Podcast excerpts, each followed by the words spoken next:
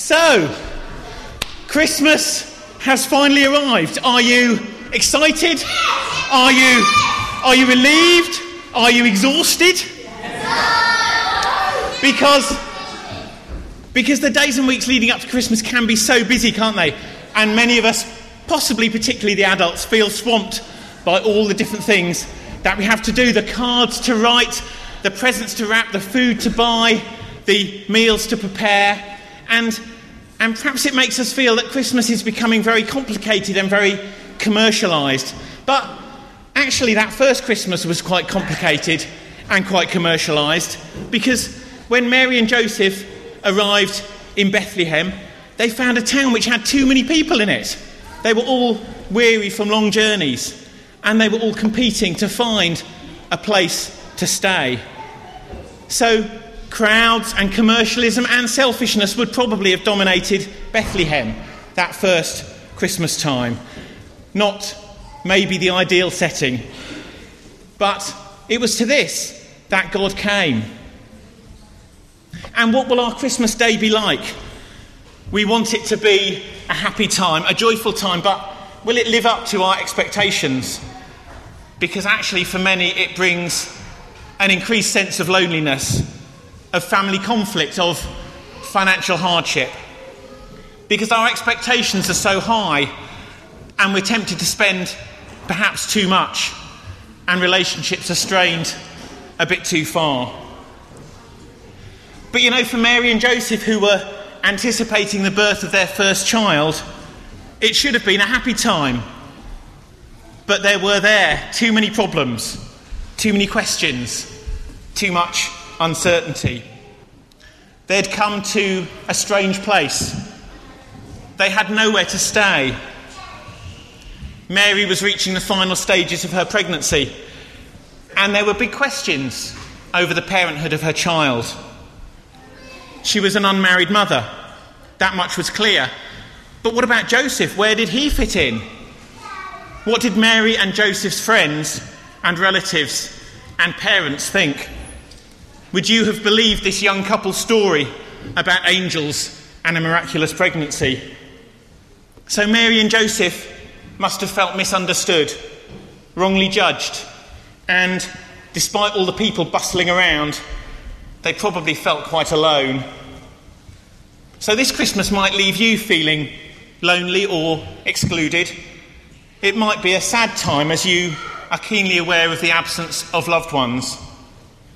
It may be a time of pain and conflict as family tensions come to the surface, tensions that have re- managed to remain just out of sight for the rest of the year.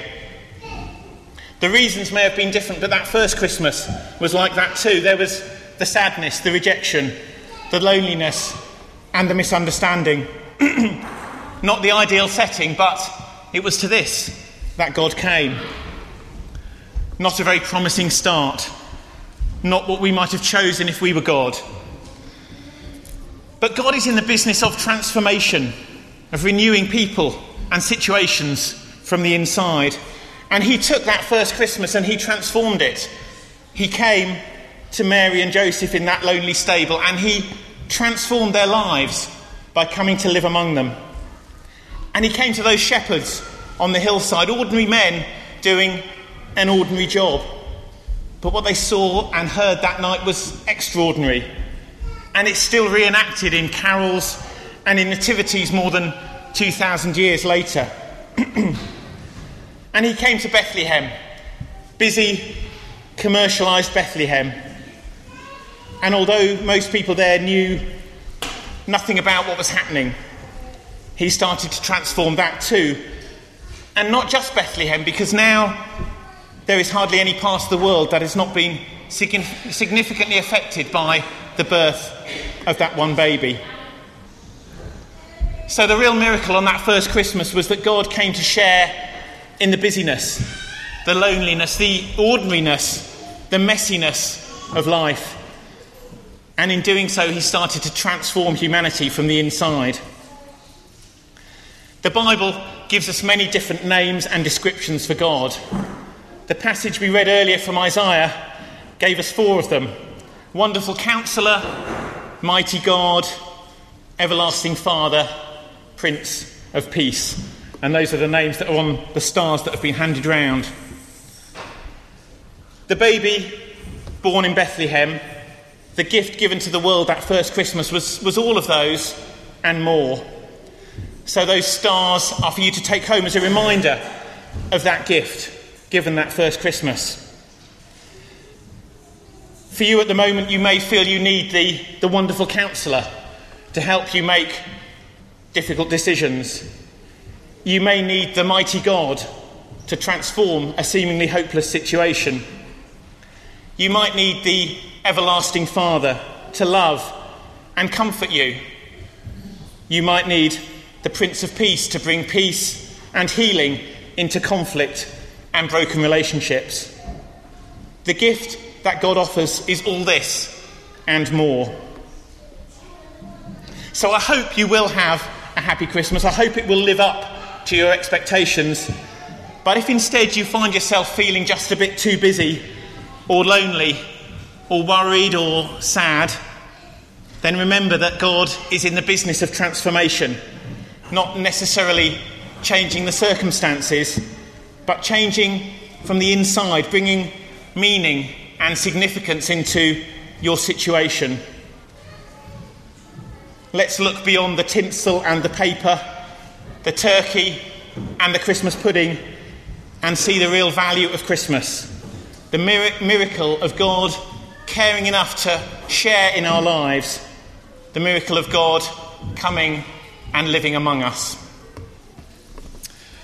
Our final hymn is O come, all ye faithful, which Nick is uh, straining, desperate to, uh, to play with gusto on the organ.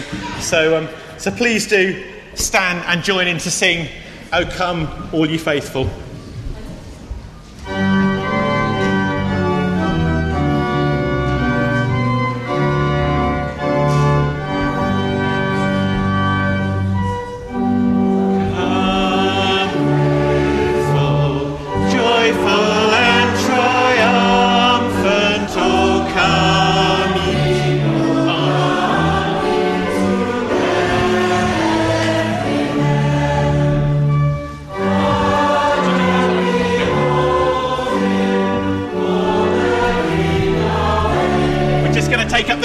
Which is for Jimmy's night shelter.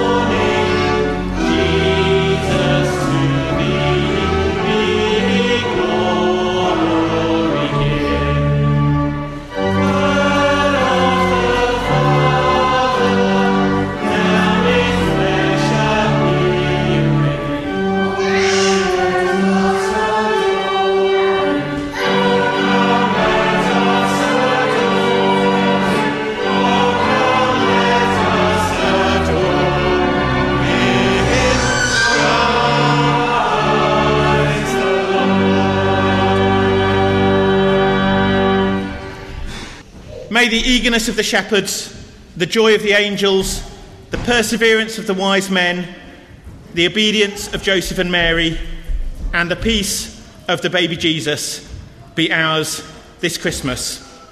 Amen. Amen. Please sit down. There will be tea and coffee and a chance to chat if you do want to come through this door here after the service. So, and a happy Christmas to you all.